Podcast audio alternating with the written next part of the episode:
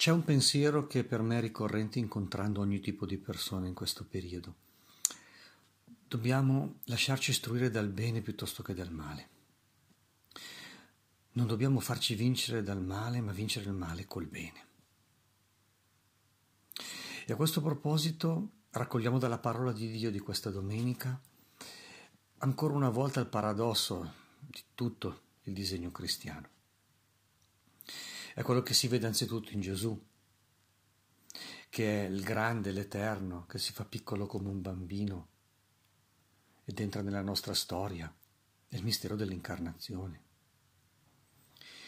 E poi più ancora, in maniera ancora più sorprendente più scandalosa, di un Dio che è il Signore e che si lascia umiliare nella morte, nel mistero pasquale. Tutto è un mistero che si può riassumere nella gloria della croce, nella clo- croce gloriosa. Un intreccio misterioso di luce e di tenebre, che è proprio l'immagine che torna più volte, soprattutto nel tempo natalizio, ma poi nel tempo anche di Pasqua. I messaggi che ci arrivano oggi in particolare suonano così. Rivestiti di luce, rivestiti di umiltà. Guarda che devi fare entrambe le cose. Vedi che prima c'è il mistero del bene. La prima lettura, il profeta Baruch che dice Deponi la veste di lutto dell'afflizione, appunto non lasciarti istruire dalle cose che ti fanno piangere ma rivestiti dello splendore della gloria che ti viene da Dio per sempre, una, una gloria che ti è assicurata per sempre. Avvolgiti nel manto della giustizia, nello splendore, nel manto. Mettiti sul capo il diadema di gloria dell'Eterno, ecco una corona. E tutto questo non per farti bello, per sentire Dio che conferma la tua bellezza. No, no, no, c'è in mente una missione. Perché Dio mostrerà il tuo splendore ad ogni creatura sotto il cielo.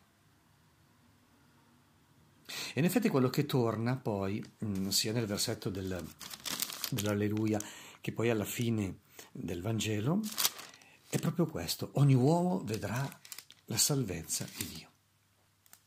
Quindi un mistero di gloria, un mistero di salvezza, ma è, è, proprio importante rivestirsi di questa gloria, di questa luce, di questa giustizia, appunto perché ci sono in gioco le sorti di tutti, le sorti del disegno di Dio, la salvezza di ogni uomo. Allora c'è proprio un'urgenza personale per essere sottratti dalle lacrime del lutto e dell'afflizione, ma c'è un'urgenza anche universale, perché appunto ogni uomo trovi la salvezza di Dio.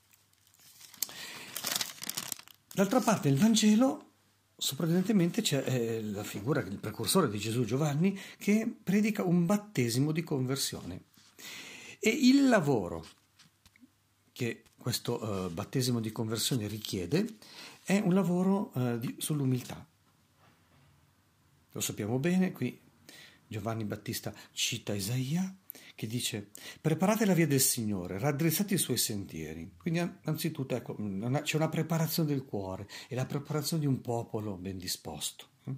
Sempre l'aspetto personale, l'aspetto ecclesiale, l'aspetto universale devono stare in qualche modo insieme nel disegno di Dio.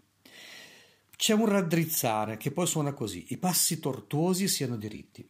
Quindi via i disordini, via le tortuosità della mente e del cuore, cercare una maggior semplicità, una maggior linearità. E in questo terreno qual è il lavoro? È vincere le due forme dell'orgoglio. L'orgoglio può prendere la forma dei monti o la forma delle valli.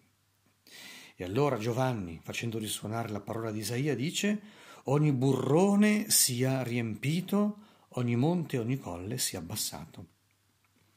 Ogni, mon- ogni burrone sia riempito è proprio le valli della debolezza, è l'orgoglio nella forma più depressiva. Ogni monte, ogni colle sia abbassato, invece, è la forma superba, orgogliosa, attaccata al proprio io, alle proprie opere, alle proprie eccellenze, all'insopportabilità dei propri difetti e dei difetti degli altri. è l'altra forma di abbattimento dell'orgoglio e quindi un cammino di umiltà. Ecco perché San Paolo dice rivestitevi di umiltà. Allora, paradossalmente, la vita cristiana è proprio segnata da entrambe le attenzioni. Da una parte rivestirsi di gloria, di luce, dall'altra parte rivestirsi di umiltà. Appunto lo sappiamo guardando Gesù, i santi, le sante, si diventa grandi facendosi piccoli esattamente come Gesù che era grande si è fatto piccolo per noi, per la nostra salvezza. Qui la Chiesa ci fa pregare bene nella sua orazione di colletta, quella specifica dell'anno C. O Dio grande nell'amore, che chiami gli umili alla luce gloriosa del tuo regno, raddrizza nei nostri cuori i tuoi sentieri, spiana le alture della superbia, preparaci a celebrare con fede ardente la venuta del nostro Salvatore. Amen.